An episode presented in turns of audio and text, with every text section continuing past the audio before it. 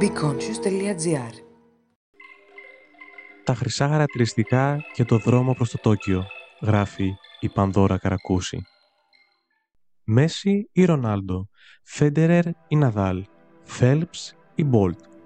Ένα από τα βασικά λάθη που κάνουμε σε συζητήσεις είναι η σύγκριση των αθλητικών δεξιοτήτων αθλητών υψηλού επίπεδου, των λεγόμενων elite, τόσο ίδιου αθλήματος όσο και διαφορετικών.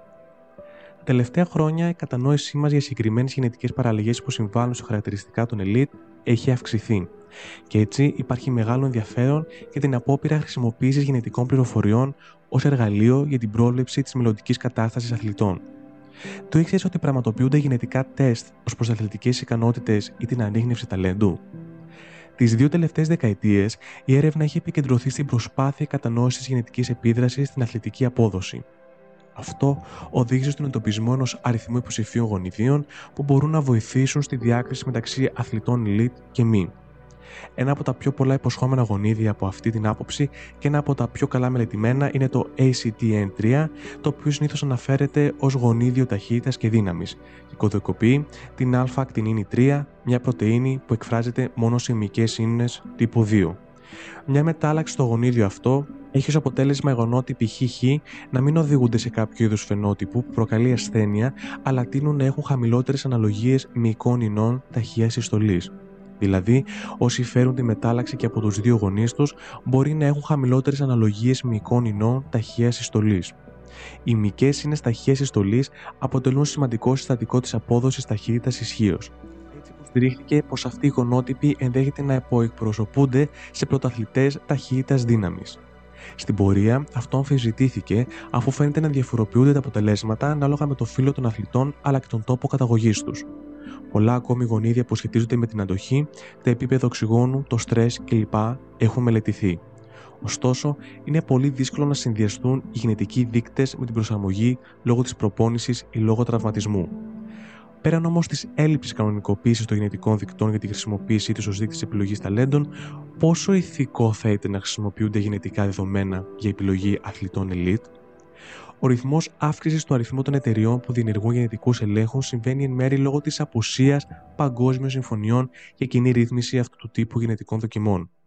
Αλλά ακόμη και αν υπάρξουν στο μέλλον γενετικά τεστ ανείχνευσης ταλέντων βασισμένα σε επιστημονικά δεδομένα, γεννιούνται πολλά ερωτήματα και απαιτείται ανάπτυξη κατευθυντήριων γραμμών ώστε να διασφαλιστεί η προστασία της ιδιωτικότητας και της προσωπικότητας των μικρών παιδιών.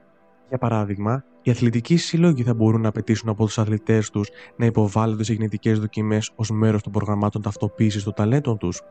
Ποιος θα έχει πρόσβαση στα γενετικά δεδομένα, θα χρησιμοποιηθούν εφαρμόζοντας κανόνες εμπιστευτικότητας, τι θα γίνεται αν ένας αθλητής αρνείται να υποβληθεί σε γενετικό τεστ, τι συμβαίνει εάν η δοκιμή αποκαλύψει μια πιθανή παραλλαγή που προκαλεί ασθένειες, η τελευταία ερώτηση είναι δυνητικά ένα σημαντικό ζήτημα, καθώς μπορεί να οδηγήσει σε ιατρικές παρεμβάσεις για βελτίωση της υγείας, όμως θα μπορούσε να οδηγήσει και σε περιττές ιατρικές εξερευνήσεις, καθώς και αύξηση ανησυχίας τόσο από την πλευρά των αθλητών όσο και από τους συγγενείς τους, οι οποίοι μπορεί επίσης να φέρουν την παραλλαγή που προκαλεί την ασθένεια.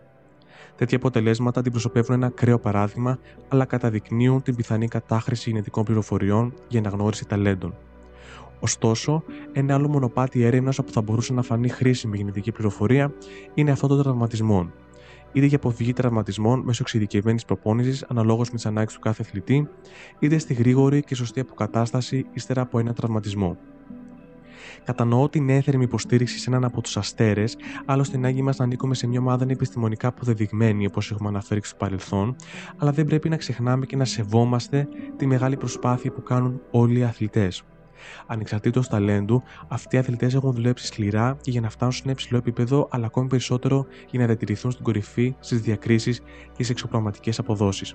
Δεν πρέπει να ξεχνάμε άλλωστε πως ειδικά στον πρωταθλητισμό περισσότερο μετράει το ταξίδι, η προσπάθεια και ο κόπος στον αγώνα και όχι το αποτέλεσμα. Road to Tokyo